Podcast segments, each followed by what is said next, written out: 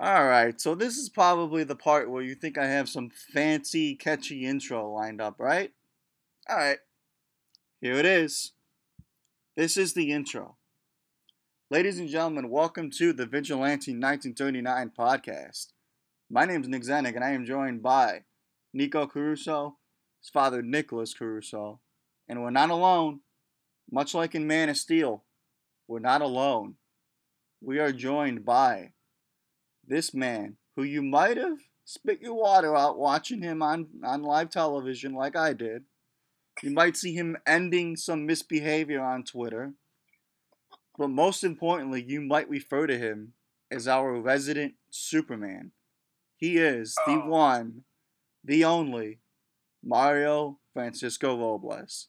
How are you doing, Mario? Nunes, you did it. I mean, that is that is an epic introduction, and right now I'm going to Venmo you some money. You have to follow me around and do that for the rest of the summer. All right, just anywhere I go, you go in ahead of me and you announce me that way. Deal? Oh, oh, like the Super funds? I got you. Yeah, yeah, that, that's what I need. That's exactly. And what today, I need. Here so- in Mario Francisco Robles' life. guys, I'm just so excited to be here with you guys. Uh, Today's topic is amazing and kind of it, it, it's the perfect sequel to the first time I was on the show. Look how lucky we are that we get a part two to our great conversation from earlier this year. And Mhm. what a what a part two it's going to be. Absolutely, and we're so so very thankful to have you. Thank you for taking the time to do this, and I'm just so glad we had to wait less time for our sequel for this than we did for the ones coming out. So so true, uh, so true. Meanwhile, yeah, we're still waiting on an actual Man of Steel sequel, but you know, that is true. That we is got ours. We got this one. we got this one. That's beautiful. All right, Zendik, tell us what we're talking about today, brother. All right. So, roughly, I think it was about mm-hmm. five months or so ago, we met up in January. And we simply uh-huh. just speculated whether or not we wanted to see Zack Snyder's Justice League, the Snyder Cut, or Man of Steel 2. And mm-hmm. little behold, it's always ironic that when you talk about things, it always seems to happen after you're done talking about it. So, in May, we officially got the announcement that the Snyder Cut is in fact real and it is coming to HBO Max near you sometime in 2021. And not only is it coming, but we got a 34 second teaser letting us mm-hmm. know that it's coming. Unreal. Yeah. So, gentlemen, Thank you, Nick. yeah, So, so you want to start there? yeah, let's start with yeah. start I think we just, how do you guys feel? I think we just start about that. I'm I'm down. Go ahead, Mr. Robles. You can lead it. Oh, I, I, I all right, sure. I listen. I'm very excited. I'm very, very excited. Even as somebody who was not a big fan of where Snyder was taking things originally, as someone who, who admittedly was sort of relieved when it looked like his his tour of duty with DC on film was done. You know, Mhm. after all that's come out since then, and after what we've learned about the film he had in mind, and learned about you know how much of that went unseen and how ambitious some of those plans were, you know, I my curiosity grew over the years to the point where you know, like I want to see that movie, even if it's not exactly the Justice League movie I would have you know grown up wanting to see. I want to see this. You know, it, it's got you know, the characters, the mythology that he uses. Like, yeah, I want to see what's going to happen. And on top of that, knowing that this exists more uh, on its own and it's not meant to necessarily be the the the end all be all representation of DC on film. It's just kind of now it's going to be an HBO thing. I'm even mm-hmm. more excited because like let them explore and be as creative as they want because now they have freedom there. The fact that it's sort of separate from the big screen stuff, so I, I can enjoy it even more now, knowing that it's not going to have this very permanent impact on what's happening on the big screen. You know what I mean? I like Absolutely. that. Yeah, Absolutely. no, absolutely. Absolutely. That's really nice. And and I couldn't agree more. So I'm someone who actually um and I and I talked about this when we did the show back in January is I I was someone who actually learned about all the overhauling, you know, through you and your show. I remember there was such a narrative at one point that like, oh, uh, Joss Whedon was just doing the quote unquote final touches, final tuning. You know, it's still Snyder's vision, it's still Snyder's project. And then I remember listening to one of the, the fanboy episodes, and you were like, "No, it's like seventy percent, yeah. seventy percent Joss Whedon." So then, you know, um, we went to go see it, obviously, as as we all did, and I remember like enjoying it and then trying to enjoy it a little more than I did, and then you know it didn't always age well. But regardless of that, I always told everyone is that I just hope the movie I see, I don't walk away from it saying I wish I saw the other one, and yeah. I I do wish I saw the other one, and now we're getting the other one, so it's really cool. Um, I'm curious, like where where were you when you found out the Snyder Cut was coming out? I'm curious. I got. I mean, I was home. I was in quarantine like everyone Yeah, else. True. That's true. but all I know is I got like three or four DMs immediately from from social media friends, you know, who were like, "Did you hear? Did you hear? Did you hear?" And uh, I just it was just funny because it was like it was like the bat signal went out. Like my phone lit up, and there were like four different messages from four different people sending me links to what had just been announced. And I was like, I told my wife, my kids, like, guys, I need a few minutes. I, I, Daddy has to step away for a second. Yeah, I mm-hmm. had to like just go and I had to ask all my colleague friends, like, this is real. This is happening. What? Because I've, I've been a little, little out of the loop the last few months anyway, just kind of like focusing mm-hmm. on other things. So th- this brought me back into the geek fanboy fold in a big way after a little bit of a of a break from all things geeky. Yeah, no, it's awesome. It's awesome. Yeah, what, How are you I, and again, I got to echo. I mean, I, I complete agreement. I mean, if you would have told me back when we did our original podcast, I think it was like the second of January, Yeah, it's crazy. that in five months' time this thing would really be announced. Like, I never, in my wildest imagination, conceived that this was even a possibility. Well, I- one of the craziest bits of all is eh, like that wasn't the only thing that changed uh, very quickly. You know, and it all happened within a matter of like a week or two, where all of a sudden we have Zack Snyder's uh, Justice League officially coming out. And then we have some legitimate whispers, as well as like some interesting cryptic teases from David Ayer that we might get the Ayer cut of Suicide Squad. Right. Yeah. Then Yeah. they launched HBO Max, and what do they refer to the DC on film stuff as? They call it the DCEU, which that was never the official title. Yeah. That's Yeah. just what fans and bloggers called it. And now here's HBO Max adapting that as the official name for you know their DC films. Now, And then there was the whole thing about Henry Cavill, you know, in Yeah. talks to reprise the role. So in a two week span, everything we knew about DC on film and what was coming got upended. You know, like so much changed so quickly. completely unhinged, you know. And, and I, I was like you a little bit too, where I had kind of lost interest a little bit, and even even that week when there were some rumblings from uh, from the uh, Twitter sources and Yeah, some of the outlets, and, and my son was you watched right the uh, I did. You you I actually did. watched the Cavill you watched I Cavill. sat through the whole thing. I sat through the whole thing too. Yeah. Yeah, I, Mario, I, I was out. I actually had to be out that day, and um, I kept Mhm. texting him, "Is anything going on?" He's like, no, not yet, not yet. And and I remember being in the car, being like, "There's nothing that's going to happen here. This is just another wild yeah, you know, yeah. rumor that got speculated." And then when he texted me the poster, I had to pull over my car. Like, hang on a Like, my friend, I'm not ashamed to tell you that the eyes welled up just a little bit because as someone who is the biggest fan of the Justice League and was so disappointed in what we got. I and I'm and again, I don't know Yeah. what we're gonna get. I'm not I'm not assuming that it's gonna be incredibly it's gonna be everything that I want either in a Justice League movie, but I do feel a sense of redemption.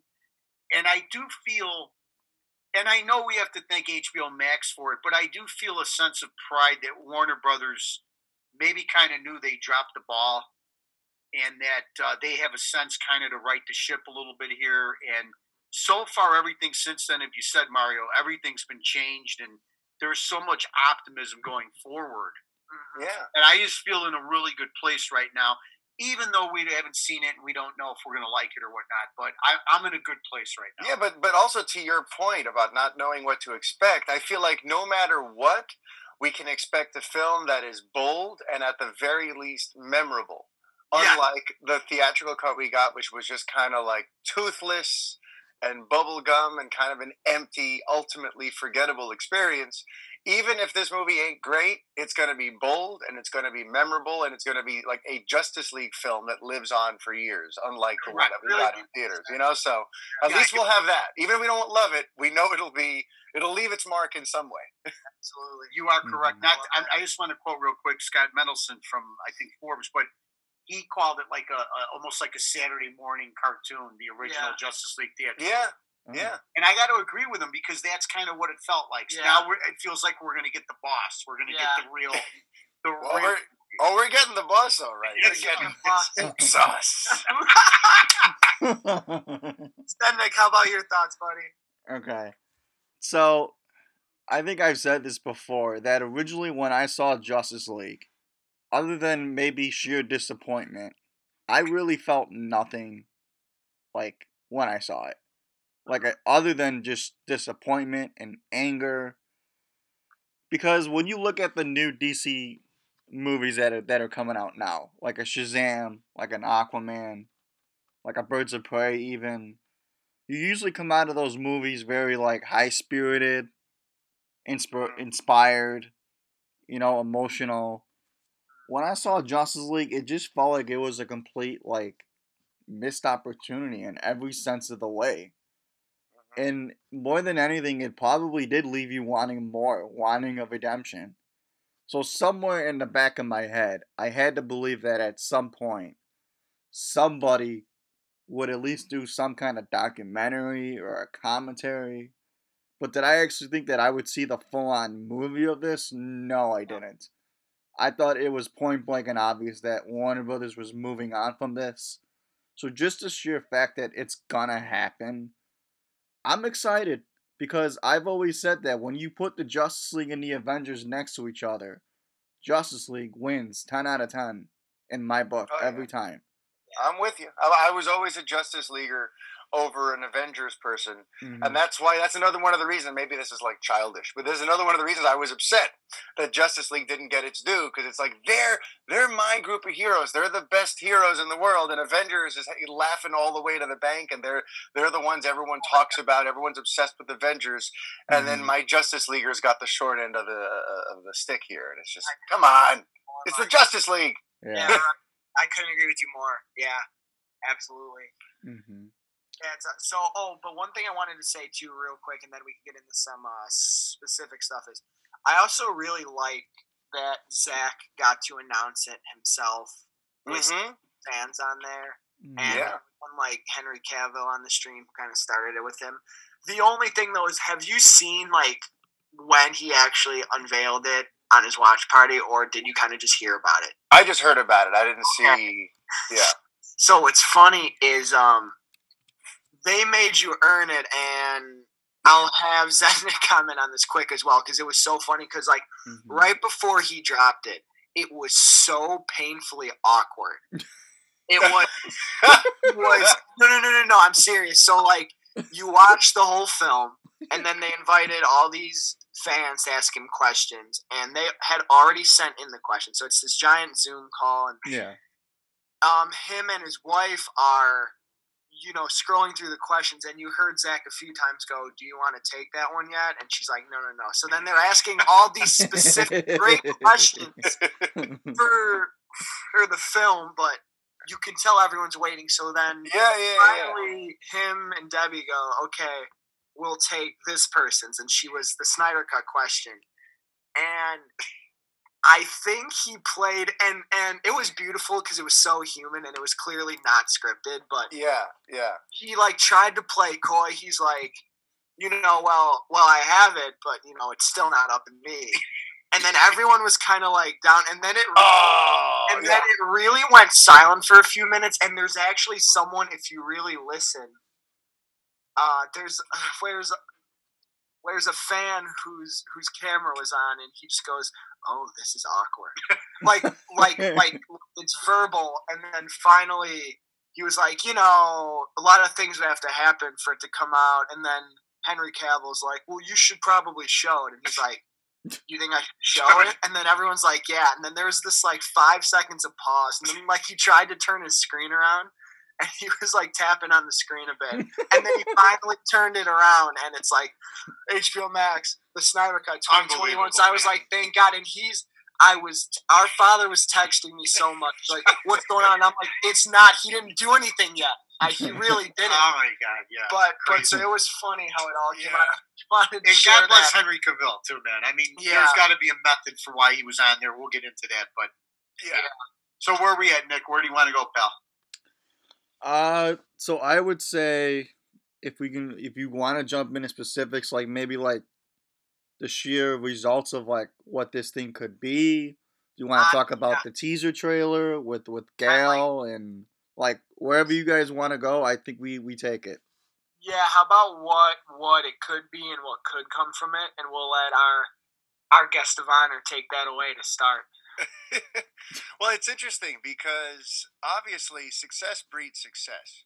So Yeah. if Yeah. this thing is a big hit and when it when it arrives, the subs- the subscription numbers are through the roof and the view numbers are through the roof, you got to think there's going to be more. And you know, from what I've heard from other friends, inclu- you know, friends who've been much more involved in all this stuff than I have, because like I said, I've, I've taken a step back, but there are some friends who've been like knee deep or waist deep or shoulder deep in all this Snyder Cut stuff for a couple of years now. And according to them, it seems to be that HBO Max is feeling like all in on Snyder right now and all, and all of this sort of alternate world that they can explore. So it's like they're ready to invest provided the audience tells them that there's an appetite for it. And so far, so good. You know, the online Yeah. audience has been very mm-hmm. vocal and very gracious and very appreciative of what's to come. And if and if this leads to you know some great success next year, you know I think there could be more. What that could be, I, I I'm not sure. But you know, I, I know that you know, like I mentioned earlier, you know, the Ayer's cut of Suicide Squad seems to be in the pipeline as well. And then there's all these hopes, and this is more just like fanboy dreams, you know, but of like trying to get like Ben Affleck to do a miniseries version of what his Batman story would have been, you know, all that sort of stuff. But the funny thing is, and this is where you know, I, I, I try to tell people not to get carried away, but then I get carried away because Yeah. because this is HBO, and HBO, you know, as a brand, has a has a track record of reaching for top shelf talent. They've been doing it for thirty years. Whenever they make their their mini series or movies, they get top flight people involved. They get Steven Spielberg and Tom Hanks and Al Pacino, and you know, like for years they've always gone for those people who you would never expect to see on TV. Now do TV shows. You remember even with True Detective and Matthew McConaughey Yeah. and Woody Harrelson. Absolutely. Like you know, they've always been big on basically bringing Hollywood to your TV. Eh, That's what HBO stands for, home box office, right? So when you keep that in mind, like it wouldn't be beyond you know um, the realm of reason for them to make an offer to Affleck to be like, well, listen, what would it cost to do your Batman story here instead? And then the question would really become, would he accept it? you know but you know so that's why it's interesting like i don't want to get carried away but this is hbo they do have like an unlimited bank account and if they get the sense that there's a huge audience for these dc stories like why wouldn't they try to just continue to go down that rabbit hole and see some of these unused alternate plans you know? And and I'm with you, and I'm also with you because with everything you just said was beautiful, and but on top of it is the audience really likes things that connect now because of the MCU. yeah. And I'll never forget the biggest example I had, and here's here's how I knew, and this is when I was kind of scared. You know, on one end, I was kind of with you. I was kind of thankful that like the Snyder controversy would end, and maybe that the DC films would be a little bit more cohesive. But then I'm like, but they're not going to be as shared, so are people going to be confused? The biggest example of this is um, I have a friend who's into the superhero films, but he's not as like into into them as we are. He wanted to hear. Um, I got back from seeing Aquaman, and I was hanging out with him, and he goes, "Oh, uh, how was it?" I'm like, "It was good." X, Y, Z, blah blah. And the only question he asked me is, "Was anyone else in it? And was there like an after credit for something to come?" yeah And I'm like, "Uh, no." Not really. yeah Maybe just for like the Aquaman 2. And he's like, oh. Yeah. And then that was the end of the conversation. So so not only I think do they want to invest, I think people are more than likely just like a mainstream audience would really buy into seeing some of these people again. And I know Reeves and Robert Pattinson have the benefit of the doubt, which is good. But for some of these other entities, I feel like you kind of just got to keep those going, and that would be their best investment because familiarity in Hollywood right now seems to be the the popular thing of oh you've seen this before you know or this connects to this so you have to watch these you know so that's Yeah. My thought on it to kind of add on what you said how about you Dan Yeah, I mean, I it, you know we sound like we're all in agreement here, but I, I Mhm. again HBO it couldn't be in better hands. Um, and, and Mario, you're right. They produce nothing but you know top quality entertainment. Yeah. It, it is like having um, the theater in your home.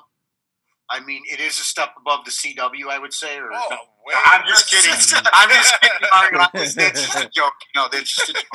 Yeah. Above the DC streaming uh, universe, whatever that is that we, that we enjoy. But Mm-hmm. yeah, um, I'm like you, man. I don't want to. I don't want to get too ahead of myself, but I just think that, and, and we'll get specifically. I think we should break down. We'll let Nick talk, and then we'll we'll talk about what we how what we think the format of this thing is going to be. oh yeah Oh, but yeah, I love do it. believe that even if it's, I think at its worst, it's going to be pretty successful, and it is. gonna bode, it is going to bode well for the future, Mhm. and Uh-huh. um, I don't know. Justice. Well, and, and, and honestly, especially if the current like pandemic concerns remain in place too, like not to bring up like real life and scary stuff, but like if, if people are still majorly staying at home when this thing comes out, even more of a good thing, more of like a captive audience, right? yeah One hundred percent. Because that was one of the reasons too that people felt like this was a perfect time for HBO Max to announce it. Everyone's at home looking for stuff to watch, looking Yeah. to binge the latest obsession. So here, let's mention something that we're going to be able to stream right to the comfort of their homes that they can only get on HBO Max. You know, so I feel like you know if it's true, because some people say that like we may be in some form of quarantine still for another year or so, depending on how the, all these little reopenings go uh, it, it, it's it, it, it's interesting to think that that could actually play into its into its positives right now. absolutely you're so right. Un- until there's a vaccine, I mean, who, Yeah, and that's the thing. And also because of that, nobody's filming anything that's going to look like this. You know, it takes so Yeah. much time to Mhm. make like blockbuster entertainment with all these special effects and the stunts and Yeah. the costumes. You can't do that while everyone's basically stuck at home or, or all that sort of stuff. So right now, here they have enough material to make maybe a month and a half worth of, of content on their on their streamer, and most of that footage is just sitting on a hard drive somewhere. It's like Yeah. it- it's, they're so lucky that they're going to have access to some really great looking entertainment before any of the other streamers are, because no- who else has just this wealth of material laying around? Mhm. that's yeah right. you're right nobody What do you think, Mister Z? So, what what do I think can become of this really? Um, that's a great question because do I really see Warner Brothers changing any of their quote unquote plans if this thing is successful?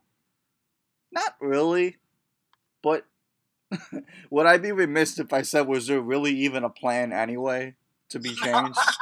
And that that's that's what I'm getting at. But finish your finish your what you're Yeah. going to say. But I, I do want to kind of piggyback on that. Is there a plan? Yeah. Was there a plan? Um, but I will say this because you guys know I'm somebody that doesn't really pay attention to detail, you know. So if you pay attention to that 34 second teaser, a lot of, maybe not a lot, all of that footage to me looks exactly what he's been posting on Vero for the past, I don't know, two and a half years, maybe one. yeah So I know for a fact that he had that that thing has been finished. It just needed touching up.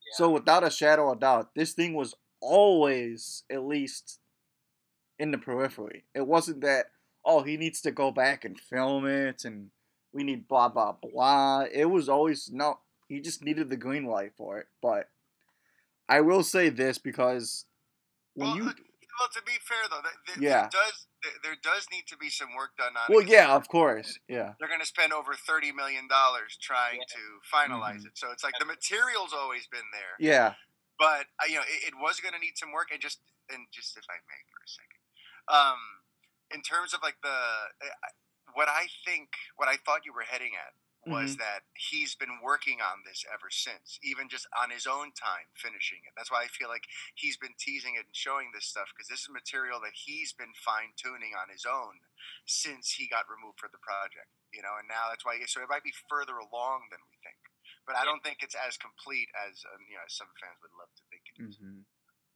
Sorry, keep going.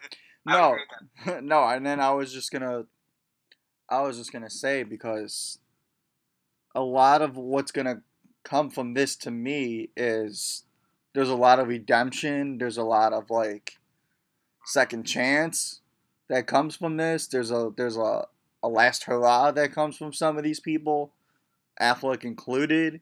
But the thing that kind of is interesting to me and I don't know if this really correlates to anything because it probably doesn't, considering we saw him in that CW cro- cro- crossover. Excuse me, but I think people are gonna come out of this wanting Ezra Miller's Flash even more, and I think if there was any uncertainty that he wasn't the Flash after this, I think it's kind of thrown out the window now. And I think Ray Fisher is gonna be the heart and soul of the movie, like he deservedly so. So my ending point on where this is is that it really was ironic that this thing was like the domino effect of the DCEU at the time, but now it really seems like it's going to be the saving grace of it all. yeah, I mean, it's going to give them a chance to sort of get back on course. Mm-hmm. You know, I don't know. Did you guys hear this latest about? Um, it looks like Cyborg Ray Fisher is going to be in that Flash movie now. Yes, which We is which, which is I I like that. I think that's a nice uh, launching point for him as well. hmm Yeah, and that's the thing. That's another thing that when, when we're looking at that list of things we never thought would happen, you know, it, it, look- it seemed like Cyborg's run, Ray Fisher's run as Cyborg, was ostensibly, you know, neutered, cut out, and Yeah. finished. So no one, you know, his solo movie seemed to disappear, and, and if, you know, nobody really thought we'd ever see him again, and now, you know, we're going to see him in this Flashpoint movie, apparently, and and apparently more than that too, because I've also heard like there's other aspects of this Flashpoint movie that hark back to the original plan for it from a few years ago Oh, wow. including like a certain other Batman, Mm. Interesting. like the Jeffrey Dean Morgan, Yep. Oh, Thomas Wayne. let's Yeah. go. Daddy. You're Daddy talking about Daddy, right? Daddy Morgan, Daddy Wayne. We're Tom- talking about like the Thomas. Daddy Wayne Batman might be. and, and, and that's just and that, I mean that's just a rumor, you know. But I, I uh, uh-huh. as of as of a few months ago, there apparently was a push to try to get Morgan to sign on for Flashpoint because that seems to be what they wanted to do. I li- listen, a lot's happened in the last few months, but I, I did lay eyes on some official documentation that not only listed Ray Fisher as a cast member for this next Flash movie, but had you know uh, Jeffrey Dean Morgan's Thomas Wayne in the script, and they were trying to get him to commit to do it. That's Wow. awesome. I think he would do it. I I think think Wow. he's gonna. I think he would too, and Yeah. that's the thing too. So, so that's so that, that's another interesting aspect of this because um, on the surface it seems like this is all going to be to the benefit of HBO Max and be you know uh, specifically a TV sort of thing. But if Cyborg's getting his job back, maybe there is some synergy between what's going to happen on HBO Max and what's going to happen on the big screen. So that's another thing to kind of keep 100%. an eye on too. Yeah, there- there, there's so many possibilities. I guess is the point. It looks like the whole the future is like an open canvas right now for for DC. So it's kind of uh, well, not kind of. It's very freaking exciting. And that's a beautiful thing, man. Which is great. Mhm. which is great. So, so, so I have a question for everyone, and it's there's kind of a rumor going around about like what this thing's gonna look like. Is it gonna be a giant four-hour film, or is it gonna be episodic, like between four and six parts?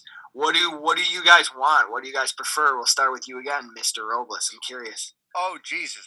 You, everyone's gonna get tired of hearing me talk. That's okay. Um, Oh no, you're what good. I'm gonna be, Well, here's the thing. It, there's what I think it's going to be and what makes the most business sense. And in this case, I think it's both. Uh, what I think it's going to be is a six episode miniseries. It's going to be like a special event that lasts several weeks, kind of like Watchmen was. I think Watchmen was eight episodes. I think they're going to try to get a six episode miniseries out of this. I know in like some of the early, very official reporting on like the Hollywood Reporter and stuff like that about this, you know, Snyder was apparently talking about potentially like writing cliffhangers That's cool. adding some new material to kind of round out the edges and make it play more like a TV series than as a film. And I think that makes a lot of sense because to try to get people excited for one four hour special event movie, it's a lot harder to get them excited for that than like here's a six week series that you could follow in brief installments. You know, I I was talking to, to Mr. Caruso Sr. yeah. uh, before we were recording about this, Mhm. and it was like, you know, uh, hang on, I just lost my train of thought saying Mr. Caruso Senior. Should I just call you Nicholas? That's Is- fine, is that's that fine. fair? I don't know. What, what do you think, Nick? Huh? Just call me Daddy Batman or whatever. you call me. oh, yeah, all right. Yeah, I, I, I was talking to uh, Daddy Batman about this, and um, you know, we, like the Irishman was this once in a lifetime thing, right? With Right. Martin Scorsese and Al Pacino and Joe Pesci, and it was a historical drama and had all this buzz around it, and people still bitched and moaned about having to see a three and a half to four hour movie. So that's why I feel like they're not going to want to do that again with Justice League, you know. And on top of that, too, like they don't only want to appeal to the Snyder fan. They don't only want to appeal to the people who tweeted the hashtag and signed the petitions. They want to try to get everyone in on this, and it's easier to do that with a series where everything is nice and like contained and here's 46 minutes of entertainment and a cliffhanger leading you to episode 2 as opposed to now here watch an entire 4 hour movie you know, it's just I think it's much more appealing to break it up, and I really do think that's the way they're going to go. And I think, you know, some of the verbiage used on how they prepared for this, I find interesting. You know, because Zack and Deborah were talking to THR about it, and they're like, you know, between the time that they were given the okay to pursue this and the time it was announced and made official, you know, they poured through all that footage to quote unquote like see what to do with it, see how, see like what they can do with this footage. That, that tells me that it's not just about let's tell that story as it was. It's they're trying to find ways to reshape the story for a new medium. You know what I mean? And make it like a new version of what that was going to be. So yeah, I, I think it's going to be a, like a six week special event mini, you know, mini series.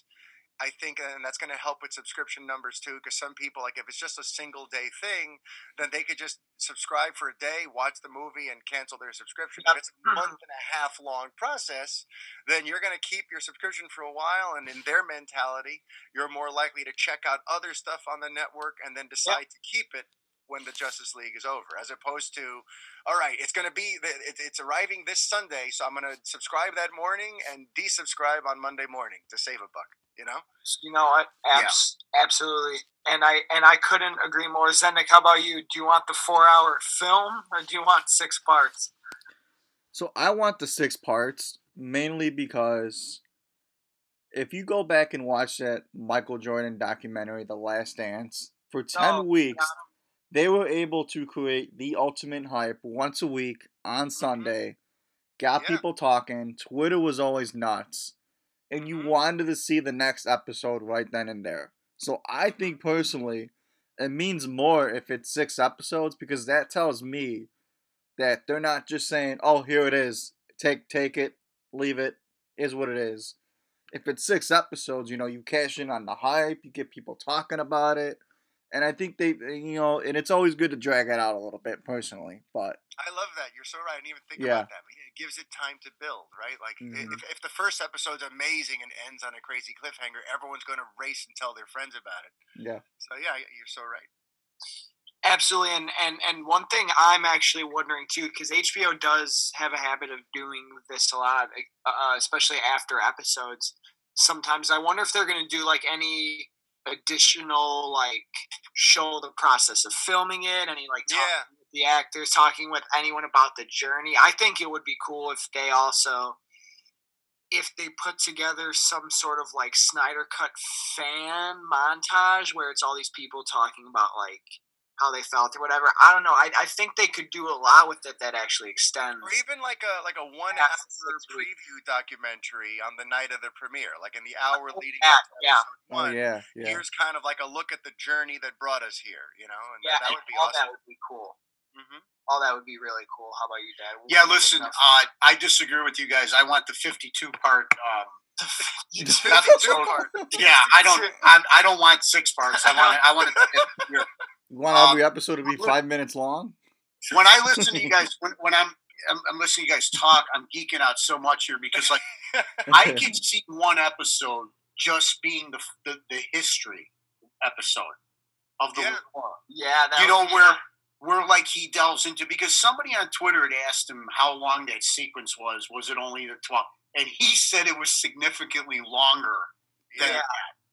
And Mario, I and Nick and Nick, I could see him going into like, you know, the Thangarians, the the, the lanterns, wish, the yeah. Amazonians, Mhm. you know, Dark Yeah. Side War.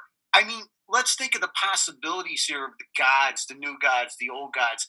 Like, we could be sitting here for six or seven weeks, and you know how how we watch these shows sometimes, and like they go along, and then all of a sudden they'll do a flashback episode. Yeah. Mhm. I can Yeah. see that, and I'm so excited about that possibility of one whole episode hmm just delving into the history of like the DC Yeah. universe. And then on top of that, I could also see it where maybe one episode really does focus on Cyborg.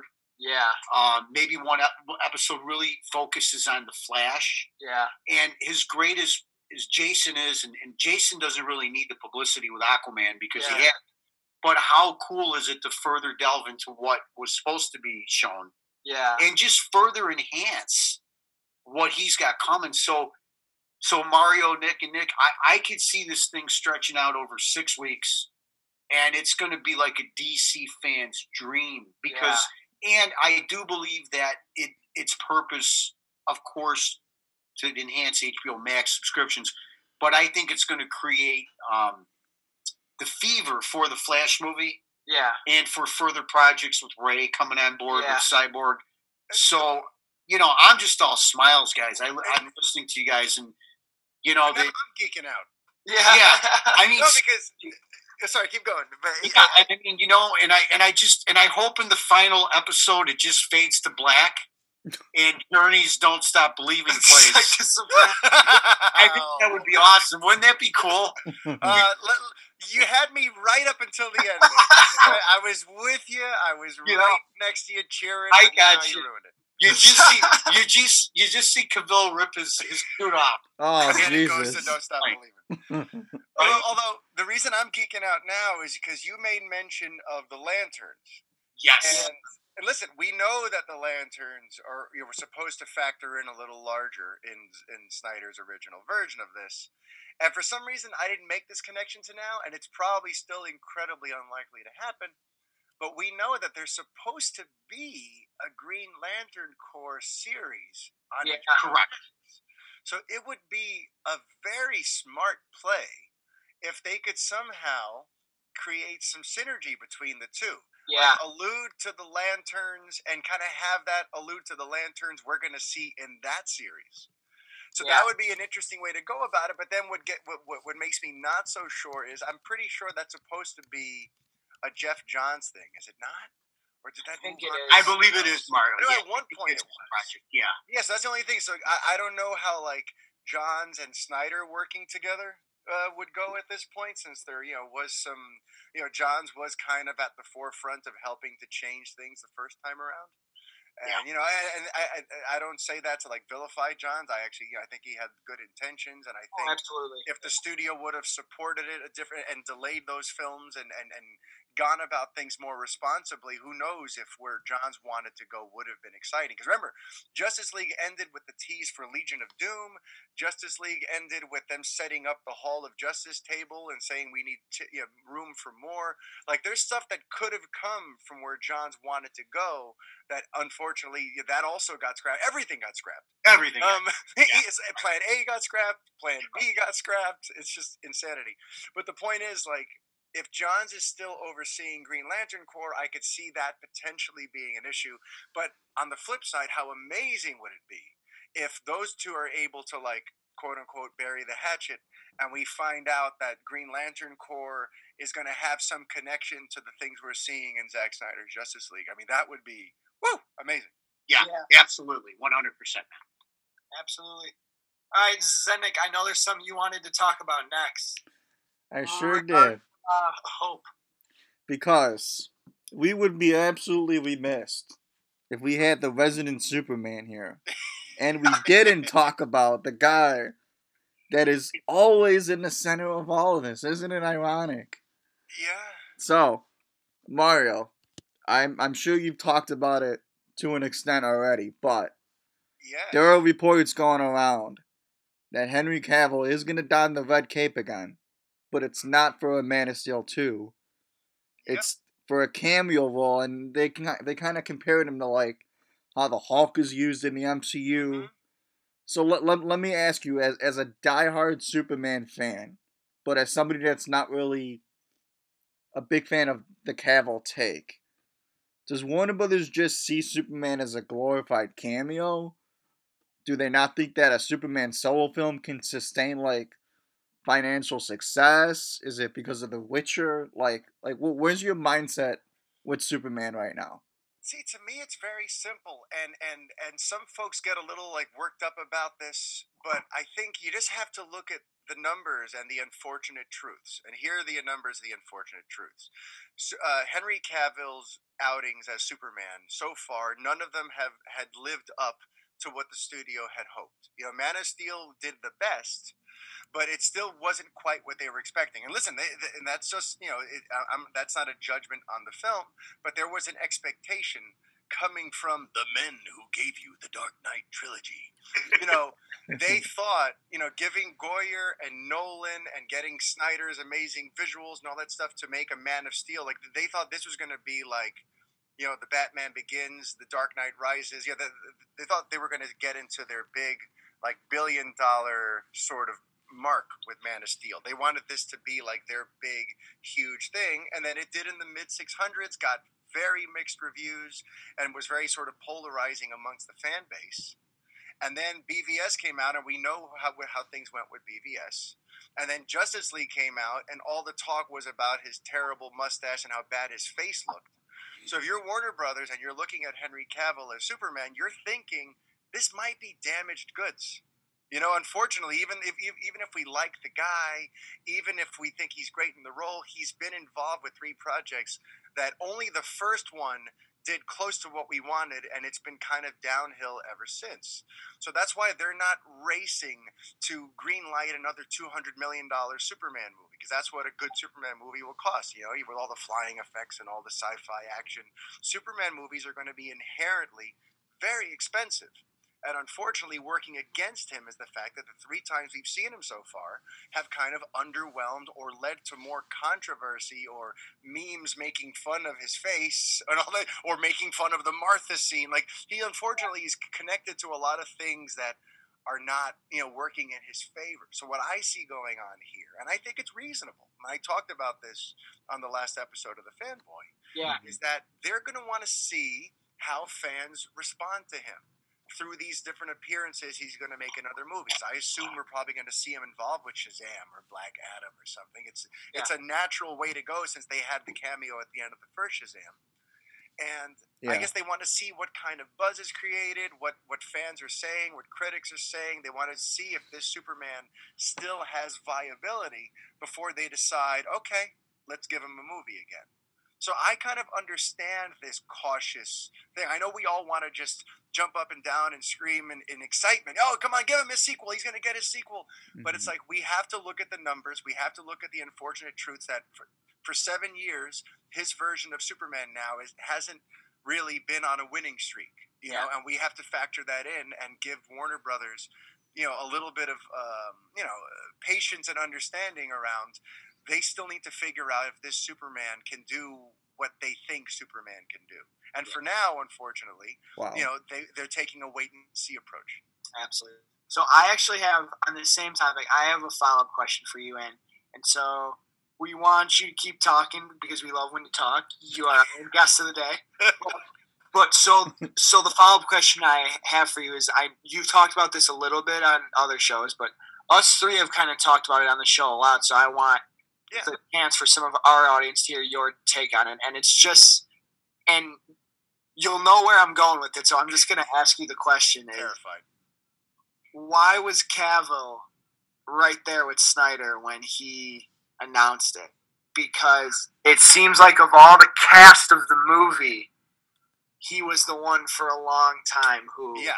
it seemed he wasn't for it. So tell me why you think he was there.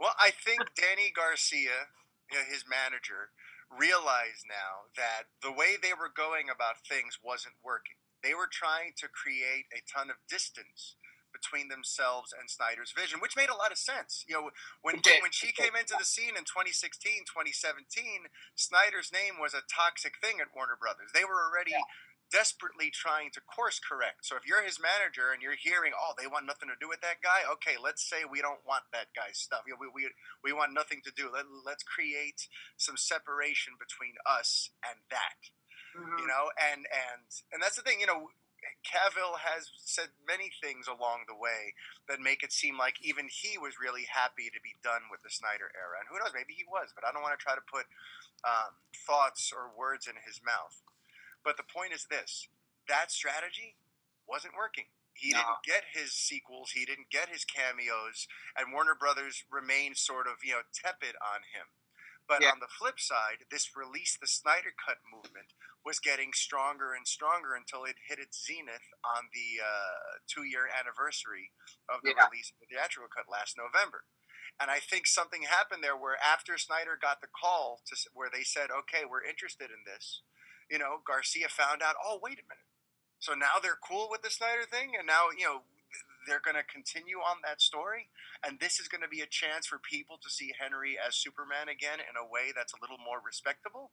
All right, so now let's go ahead and wrap our arms around this project again because this might be the way we get to be Superman again. Because I that's still the long game. The big picture is, you know, if you're the person managing Cavill's career, you want him to have that kind of role for the foreseeable future. You know, you don't want him to be the guy who was once Superman but is now kind of struggling through TV series.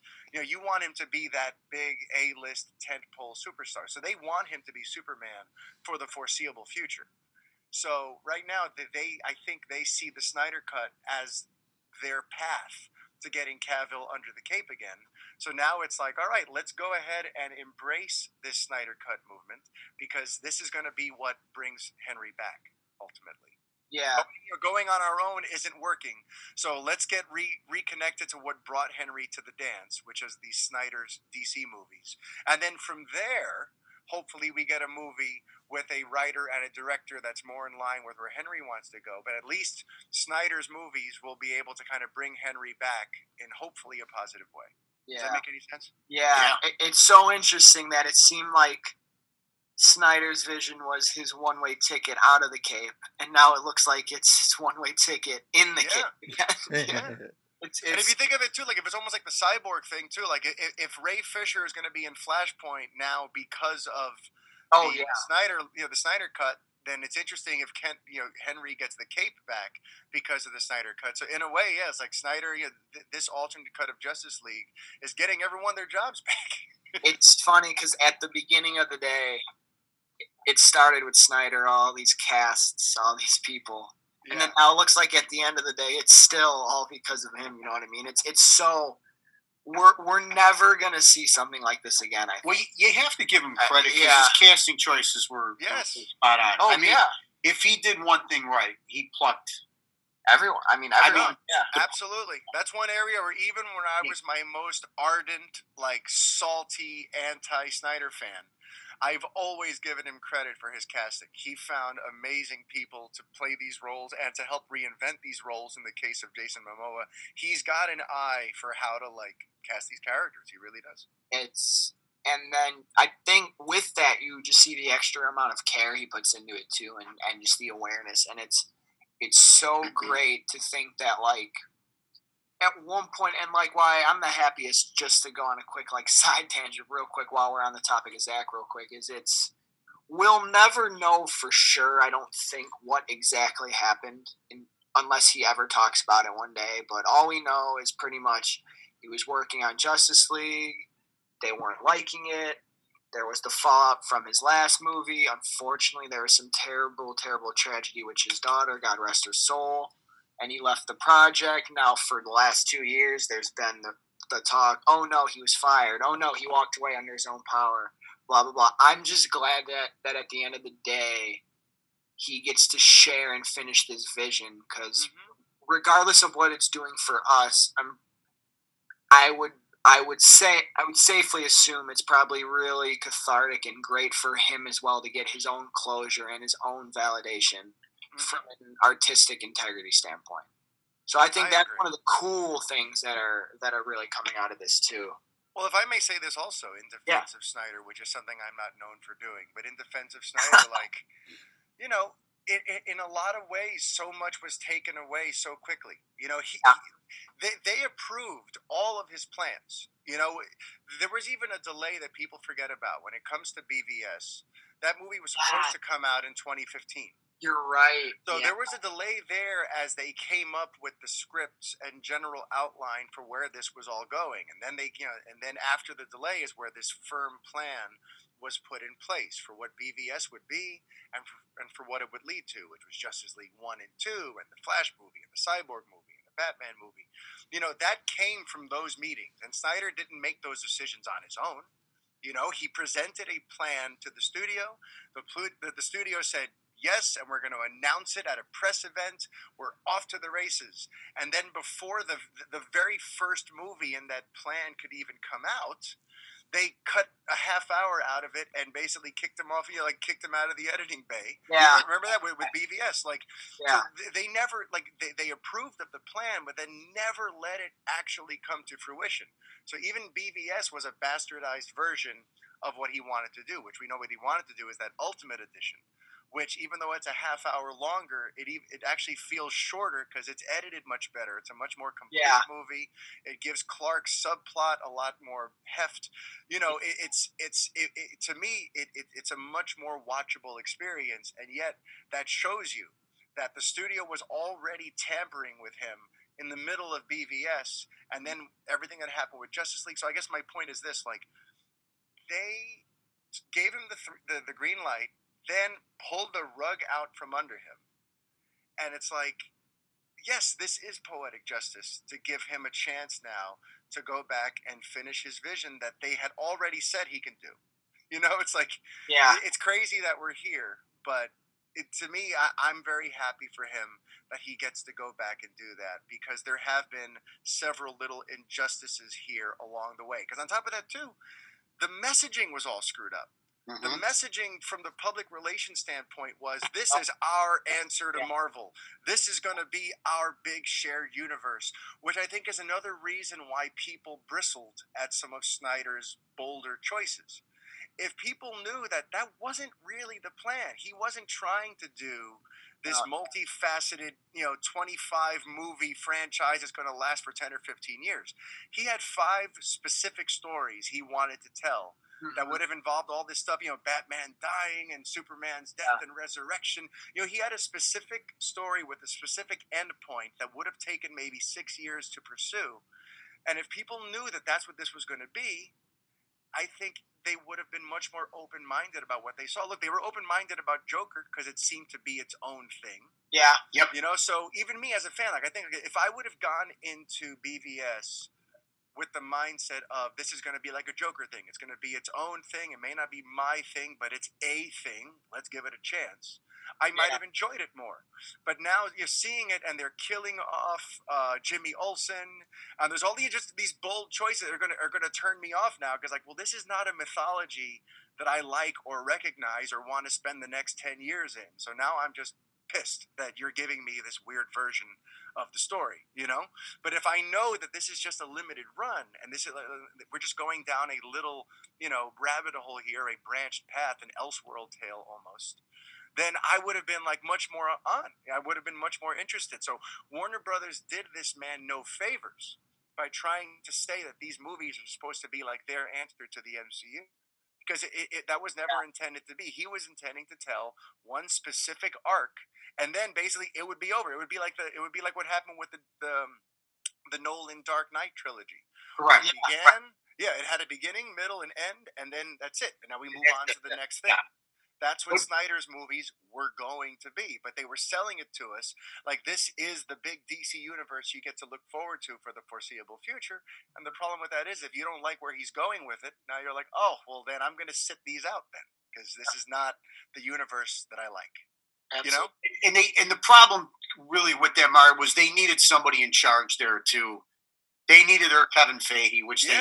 they really Someone had. to control the narrative. Yeah, and, and what he's why doing. there were there were these mixed messages. You know, I just have to echo on what you said though, because I'm a firm believer that had BVS been released with the ultimate cut, that half Mhm. hour, I think that movie would have hit a billion dollars. I think it would have critically been received a little better. And I often wonder if that half hour ruined everything. yeah, Just let the man have that half hour, release that I three mean, hour cut. yeah. It- it- Would, it would, that have, would that have led to the Justice League being made the way he wanted it to? Would have led? Obviously, we're speculating here, but I just I agree with you that that half hour in BVS makes that movie so much more cohesive, Yeah, because so much was more just so clunky. understandable and relatable. That the lay audiences, because I know people too that aren't fans, but when they watch that movie versus the, the theatrical cut, they're like, "Oh God, I that was so much better." You know. And they're like it wasn't and you're right they're like it really was didn't feel long it wasn't painful everything Yeah. made sense. And they're- even yeah, they're like where's the sequel? And i'm like well the sequel was justice league. They're like oh my god that was terrible.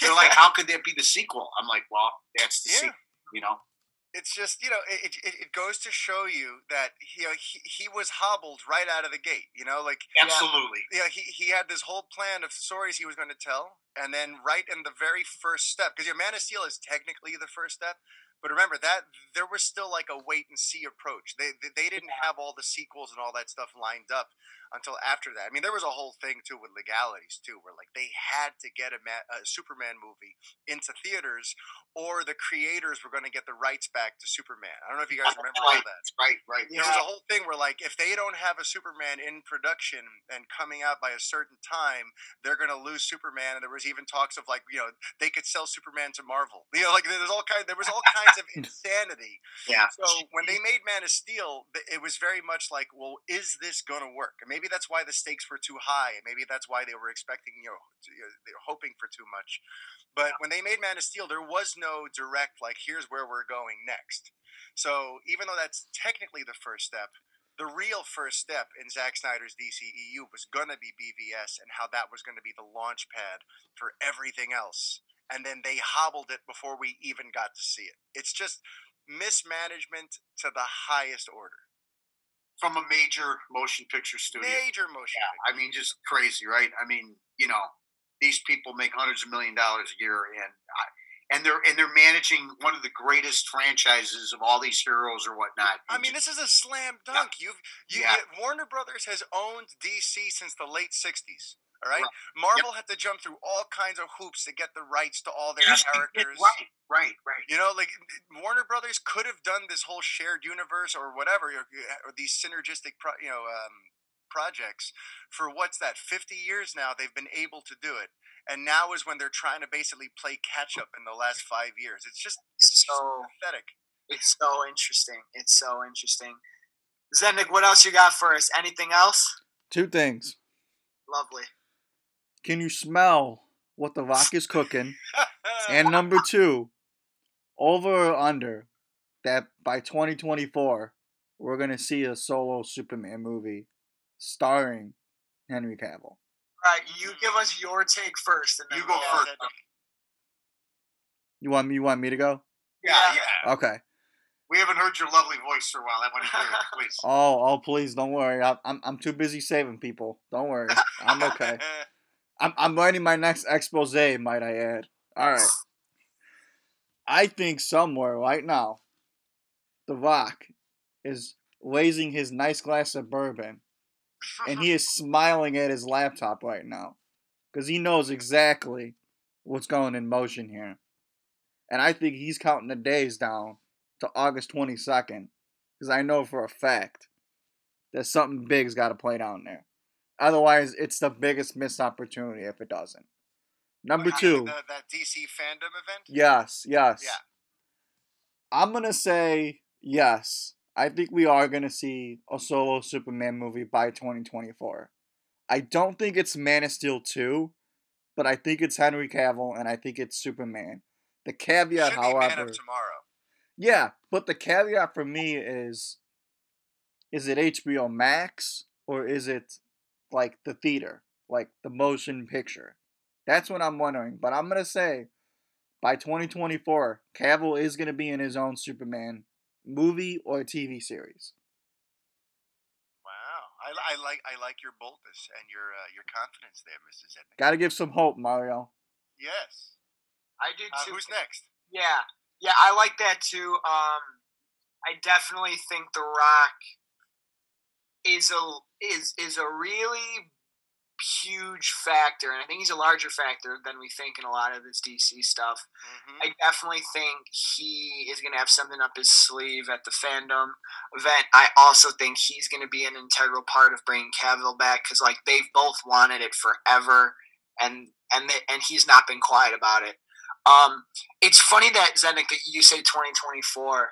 Uh, I hope so. I, I do hope it's earlier because if you think about it, that's crazy. That I know he's going to be in these other cameos, but it's crazy to think his next film solo film would be 10 11 years after his first one isn't that crazy Oh, Mhm. Yep. isn't that crazy to Well, you have about the pandemic to thank for that, though. we, That's yeah because everything's true pushed so far back. That's true. of you have to think, and his and his schedule's pretty full with uh, the Witcher, Witcher. and yeah but which I which I always thought would have helped him a little bit more than it did to get Superman back because Yeah. how how popular The Witcher was in terms of streaming and whatever but I digress yeah so I definitely think The Rock's up to something I hope 2024 earlier I do think we'll see him in a solo again. yeah. I, Dad, I, how about you? I think The Rock is is creating. He's he's going to create his own franchise within the within the DCEU here, and it's going to be it's going to involve a lot of people.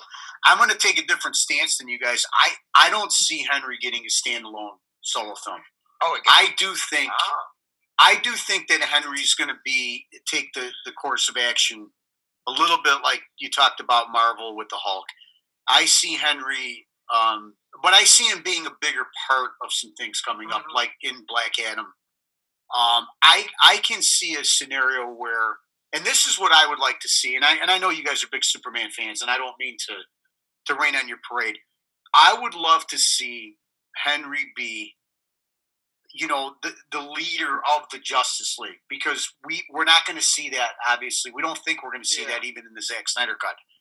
I want to see what I've been reading in comics all my life where he really helms and takes the lead in Justice League 2 and where he's more the focal point of it than everybody else. Mhm. I think I don't think we're going to see Ben return necessarily, or I, I or I can see now see a Justice League movie without Batman, or Batman's more in the background, sort of as a tactical leader, somebody kind of like with the headphones on, Yeah. directing certain things. That's where I see it going. I see Henry in a lot of DC projects. Not by 2024. He may have his own solo Superman movie after that, but I think he's going to be more a part of everything DCEU going forward. hmm Yeah, for me, the Rock connection, the Rock and Sock connection, no, Yes. the Rock connection, I think uh, you know it cannot be underestimated, especially because he's also a producer on the on Shazam and Black Adam. Like he, he's working on this whole thing from a big picture, you know, perspective. You know, he's not unlike in Fast and Furious and other stuff where he's just an actor and a small part in a much bigger machine. He's helping to drive these movies and Dany Garcia is his his manager and his ex wife and all this sort of stuff. But like it's all interconnected. Where him and Henry are both you know working with Dany.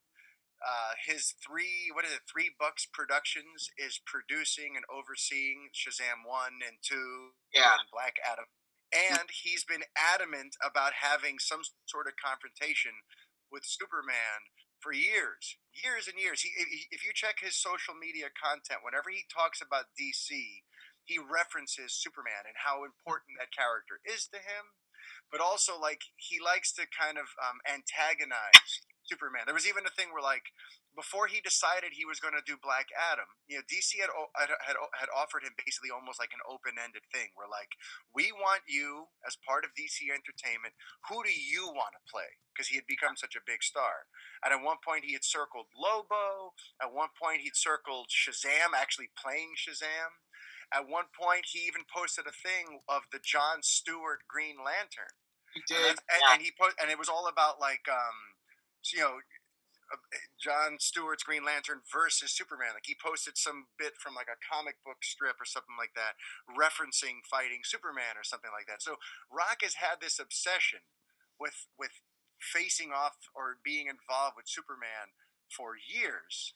And he even like when when when Black Adam got announced like officially a year and a half ago, he posted a Boss Logic uh, poster that had his Black Adam fighting Henry Cavill Superman. Like all the the Rock is obsessed with this idea. So I guess my point is this: like yeah. if, if Cavill is back in the fold and they're trying to get him to do smaller scale appearances in other DC films, and The Rock is producing and preparing to film a couple of DC films, I think it's only logical that we're going to see him involved with Shazam 2, we're going to see him involved with Black Adam, and if those go very, very well, then yes, I could see another Henry Cavill solo film by around 2024, give or take maybe another year or so, depending on who knows what all these delays are going to do. Because Black Adam was supposed to be December of 2021. Now that's probably going to go into 2022. So everything is getting a little delayed. But I do think there's a likelihood we'll see Cavill get his own movie again. But it's going to be entirely dependent on how he's received and how he's used in these next couple of other DC films. What's funny, and just to kind of wrap this up with a, a weird kind of comical comment before I think Zednik is going to bring us home here is uh it, it's it's funny. I know like sometimes when all this time passes, we're we're kind of worried about like actors and their ages, and I know Cavill's uh, late thirties right now, so the idea of him playing Superman even a few years from now is crazy. But then you got to think about like the guy looks like a Greek god, so he's probably fine until twenty thirty for him. Maybe he'll Yeah. be fine. Know. Yeah, I mean all these, all these. I mean, even I mean, look at Robert Downey. He's close to my age, and he's played it Batman. He's in his his middle 50s, yeah. and I mean, Iron Man, you mean, yeah. yeah, I, I'm, I'm, Yeah, yeah, I'm yeah. sorry, but so I, I just think that that's. I don't think we should worry about that. You know, I think these guys all. Even Affleck's, dude, he's looking good. yeah, Have you seen Affleck lately? He's looking Yeah. great. And let me ask you guys before Yeah. we wrap up. I want to ask you like which you would prefer. So let's say that Cavill's back and there's talk of doing another Justice League movie, right? And because yeah, because the Snyder's cut the, the Snyder cut goes so well and everyone loves the Flash movie and Cyborg and Aquaman 2 goes great and Patty Jenkins' third Wonder Woman goes great. So all of a sudden we're like, okay, we got to do Justice League again. Uh, what do you prefer? Do you prefer for them to find some weird, like sci-fi comic booky way to bring Robert Pattinson's Batman into that timeline using like Flashpoint, or do you rather they just recast Ben? You know, because chances the- chances of Ben returning, you know, continue to seem very unlikely. So I guess my question is, would you want them to bring in Pattinson? Or would you like them to bring in another actor who's basically playing Batfleck, though, like someone who's meant to be that version of Batman? Dan, that's a great question. Where, where, and where there's basically, and I, and I talked about this last year on the podcast, but it's the Yeah. idea of there being two Batman, one that exists in the DCEU uh, time, you know, continuity, and then the Battinson one that exists in his own world. So uh, for you three, what would you prefer? A recasting of Batfleck, and it's still basically Batfleck, and you'll have Jeremy Irons there, or do we bring in the Robert Pattinson, Jeremy Wright Batman into this established canon? Zednik, you, go because I'm Mhm. like, I'm thinking. You go first. Uh, I have my answer. I think out of respect for for Ben, I think we we don't go to that take anymore. I personally, I think Batman works better without the Justice League for whatever reason, at least on a cinematic standpoint. But but for better or worse, you got to remember these heroes already have interacted with a Batman. So if these heroes are going to get Yeah. a Justice League again, That's true. it'll be weird to not have a bat. You know, so that's why I'm asking. Like, is the, que- the who do you want under the cowl? Do you want it to be someone who's meant to be Ben, or do you want them to find a way to get Battinson into this continuity? Oh, then then I think in that case, I think you, you find somebody that wants to do it. I'm I'm not in the vein that you know crossover Yeah. Battinson just for the sake of crossing over. If they got somebody that really wants to do it, Like Armie Hammer. like Armie Hammer, like like John Hamm, just I love I'd you, say Mark. go We're for it. not- Who was always a good choice. He was always Yeah. list, man. Always. And he was the studio's top choice. I've had that confirmed ten oh, times. Oh no, I, yeah, I, I- believe you. Yeah. Dude, I believe you 100%. I, I- I think, yeah, I. And I've he had so- a top choice, too. He really was. Yeah. you know? Yeah, but and I've had so many people reach out to me since that whole scoop thing didn't work out to say like, just so you know, you weren't nuts. Like that that the studio was pushing hard, and that's what they wanted to happen. Yeah. But then it didn't. But either way, sorry. But you, go back to what you were saying. yeah. So, Nick, you want you want them to cast somebody completely new, right? Then you would want- yes, yes. Okay. See, for me, I have no problem because I, I think this Flashpoint thing is going to uh, is going to course correct and open the multiverse and Yeah, Daddy Batman. that our heads are going to spin. and I and I can I I'm fine with Pattinson because I think he's going to be established. I do think we're going to get a Justice League two. Um, I would love it to be versus the Legion of Doom, like you had you had referenced Oh, earlier. God, that would That would be a dream come true. So, so my short answer is let Flashpoint retcon some stuff, somehow incorporate Pattinson in. He would fit beautifully with these all these other actors. Bring in the Legion of Doom. What about you, son?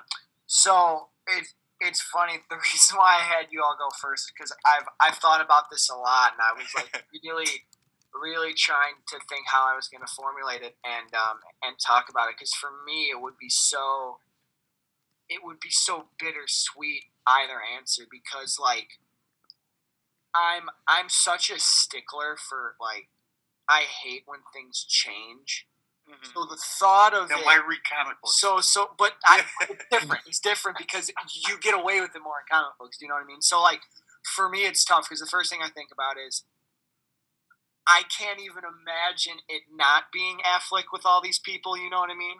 Yeah. It would feel weird. But so to answer your specific question, is I lean towards them um, recasting Affleck's character and going with an older actor in like his later forties, Yeah, like John Hamm to do someone- I was just you read my mind. I was just gonna say like I would love like if John Hamm did it, you know, like someone that they were looking at earlier that didn't quite get the part, who can do it just for the one film, especially if they're Mhm. signing on for one movie, they're more inclined.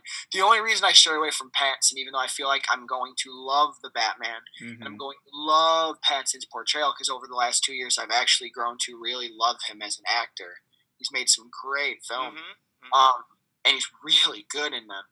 I just think that, of course, at the time, we'll see how it does. We'll see how the Batman does, you know, because the studios always want like the finances and they look of you know what's going to run the best, what's going to work the best. If if everyone really likes Robert Pattinson, I bet they find a way to get him in the movie. But but at the end of the day, I really think he signed on because of what Reeves was doing and this kind of self-contained, grounded grittier story. So I see them way more so going to the recast than going to Pattinson because I don't know if Robert would want to do this giant thing. He signed on to do the Reeves movie for very specific reasons, he always said. The same thing he signed on for the Christopher Nolan film for very specific reasons when he's doing something large like this. So I would like to recast, but honestly, dude, I feel like Affleck might come back. I don't know. I actually don't have the answer, Mario, but I, I think you might be thinking what I'm thinking. I want to hear your thoughts on it. While I'm sitting here listening, I just came up with the, the only plausible thing that could happen, but I want to hear you first. Oh, uh, yeah. For me, I, I feel like I feel like I want them to recast and keep that that you know that iteration of Batman alive, even if he's not going to get his own movie, just to play smaller roles in some of these other films because like there's still you know, getting very close to Batfleck territory. You know, so like Yeah. Suicide Squad is still going to have Margot Robbie, and it's still going to have uh, Amanda Waller. It's still going to have a lot of the people who were in that other Suicide Squad movie that had Ben Affleck in it. So it's still like presumably going to be in like that version of Gotham. And how do you have a Suicide Squad movie? Without any kind of Batman existing there, you know, just like it was weird to not have him there for Birds of Prey, but like you know they, they keep on sort of like you know wanting to explore gotham city and, and characters that spawned from those earlier dceu movies but how do you do that when there's technically no batman in that world anymore you know with ben affleck gone there's no there's no dark knight in this gotham that we're going to be visiting next year Absolutely. so I feel like we got to have somebody who's who, who, who, even if it's just to do a couple of quick scenes like what Affleck did in the first Suicide Squad, Yeah. just someone who could be around to just be that bat presence. Especially because like they were also talking about possibly doing like Gotham City Sirens. Uh, We know that Ezra Miller is going to be doing. You know, if, if they're doing Flashpoint, there's going to be a Batman element to that. Like there's a few stories coming up that logically should have somewhat of a bat presence. And if it can't be Battinson, which I don't think it really can be, then you got to have somebody there to fill out the cowl just to kind of be that presence in the stories. I think. So, so my vote would be you find someone with a strong jaw who's older and Yep. grizzled who could just, Yep. you know, be, capture that essence for us. And I think everybody, you know, I, I mean, we won't be as happy as if it were actually Batfleck, but I think that that, that that'll scratch the Batman fix uh, in those movies, and I, I'm for it. I will say too, real quick, because you said something. As long as the actor has a strong jaw, Yeah, yeah, and a JL too, because of Affleck's role, he he had the voice modulator thing. Yeah. Could really find someone who's just in the cow the whole time, and you really I mean, absolutely. Yeah. And, and even that, you know, it's funny. Everyone raves about the warehouse sequence in BVS, right? Everyone, it's everyone's favorite bat sequence. But when you go back and look at it, it's almost like painfully obvious that it's not Affleck. I- No. It's Richard Cetrone, who I'm. Yeah, right. It's, It's stunt, stunt doubles double, and correct. it's Yeah, VFX. It's true, Yeah. yeah. So that's why. So if you just guy, if you just have a guy who can do all the physicality and deliver some grizzled lines from time to time, you know, you could have a, a reasonable Batman presence in these stories without needing someone like a Batman, yeah, like a Ben Affleck, yeah, Exactly. sure. My crazy thought was this: in the Uh-oh. Flashpoint movie, what if it's Jeffrey Dean Morgan and he somehow somehow becomes Batman here? I know it's crazy, That's and he is But older. You would have an older grizzled Batman, so But he is. But he's. I mean, I don't know how he would look in the cowl. He's he's tall enough. He's but he's older. yeah. But what if they somehow in the story, Ben gets stuck in that era? I don't know. Now Thomas Wayne comes back, Yeah, dealing with him. Here's my craziest idea. If That's I the- was in that's where I'm charge, crazy. Go yeah. I was in charge and I had an unlimited amount of cash to throw. It would be ridiculous, but it, I'm I bet you us four will be happy. I would cast anyone to just go in the cowl, but I would somehow overdub it so it's Kevin Conroy's voice. Oh wow. There you go. Uh, I think I'm You alright can make up for the. TW appearance, right? Oh, Nick? yeah, yeah, oh, Yeah. Jesus. Yeah. Please. Absolutely. All right, Zednik, are you gonna bring us home safe here, buddy? I sure am. You know, the, the hair on my arms is just raising, guys. You know, it's just it's been like that for the last ten minutes or so. Mario, I think you should put us in charge right now. I think we could we could solve all the problems. I mean, we really could. Come on. I'm for it. Well, I, I I know Mario and I are, are gonna make that Superman movie, uh, 2022. We can we can probably crank it out. You could Yeah, let's do it. If you start Alright. right now, You could fast track. yeah, you could fast track it. There you go. I love that. No, but then just from us, you, we just want to say a big thank you for coming on the show again and taking time Thank out of your Sunday to do this. It means the world to us. Oh, this was a pleasure. I, I, I'm Yeah. really glad you guys invited me back. I'm glad we had this amazing stuff to talk about. And I'm even more glad for all of us having stuff to look forward to next year. Absolutely. And I just wanted to share too, like when we found you in your show way back early 2017, before Justice League Yeah. came out, and like in the debacle, like little did we know one day we would have our own small show, but you would actually be Yeah. on it with us twice, just talking about amazing things. So once again, so cool, full circle. Mhm. Thank you so much. Guys. You want to tell everyone, yeah, what your Yeah, what Twitter is, where to find you. Oh yeah. Yeah. Well, and before I do, I want to wish a very uh, happy Father's Day to Oh Nicholas. yeah, Thank you. you as well, Thank sir. you. Yeah, You're as well, Mario. And I just want to say you seem to be an awesome dad. I love some of the stories you shared with me last time of experiences you had with your son, and now speaking to you and your son on this podcast. I just, you know, I hope you have a very special day tomorrow. And Nikko, you better take good care of that man. Oh, oh, oh, absolutely, sir. Yeah, they absolutely. do. Thank you, Mario. Thank you. Yeah. Good, good, good. Um, as for how people want to reach me, you can find me over on the Twitter or on Instagram at IDJ Weddings. It sounds exactly what it, you know, it's exactly what you think. IDJ Weddings, nice and simple. Can't forget it. Yeah. And I still have the Fanboy podcast. I put up an episode every once in a while. It's not necessarily a weekly thing anymore, but whenever I feel inspired, I run down here into my garage and record an hour of, uh, of, of ranting for you. I So uh, I put up a couple of episodes in the last three weeks. So Yep. Check out the Fanboy Podcast on Apple Podcast, uh, Google Play, uh, whatever, all over the place. So Mm-hmm. that's how you can find me and reach me and listen to more of my uh, my ranting on these subjects. Absolutely, and when all this crazy stuff is over, anyone who has a wedding or an event, yeah, great DJ here. It's. I travel. Give him. I he travel. does travel. He does travel. So Yeah, we could have we could have a fanboy wedding. We could have a Sister, geeky wedding. Let's do it. right, my sister had to postpone her wedding. Um, they're gonna they're gonna have it at some point, but we'll talk. yeah, All right, I'm coming to Chicago. Yeah. Hey. good. Yep. How sick would that be? Yeah, dude, I would love that. Not a bad idea. It's not No, a bad idea. Not at all. right? All right. So, fellas, thank you so much for Yes. having me. Yes. Mr. Zednik, you're the man. You're oh, you're the one who puts all this together. You're the, you're the logistical genius. So, Mr. Zednik, thank you for having me back on. It was our pleasure, Mario. Thank you again for making the time for us. You know, who knows? Maybe after that fandom event in August, maybe we, we work something out again. Who knows? Yeah. Well, listen. Who eh, knows what comes of anything. Stories are trilogies, apparently. So Yeah. there's still a third. That's chapter. true. There's still a third part waiting, so we'll see. And then we got the prequels, and then we have the Yeah. we got we got a lot to work on here. We're only on Got all Empire the Strikes Back. right spin-offs and the anthologies. Yeah, no, I Oh, love Yeah. it. There's, jeez. there's a bright And- future. and you think about it. This is kind of like The Empire Strikes Back because it ends on a cliffhanger of what's to come next. It does. You're right. you don't know who knows, and obviously, whenever you want to come on, you you are Yes. always our top priority. please, and when we have our Return of the Jedi, just no Ewoks, okay? Just, No, yeah, please, yeah. No Ewoks. No Ewoks.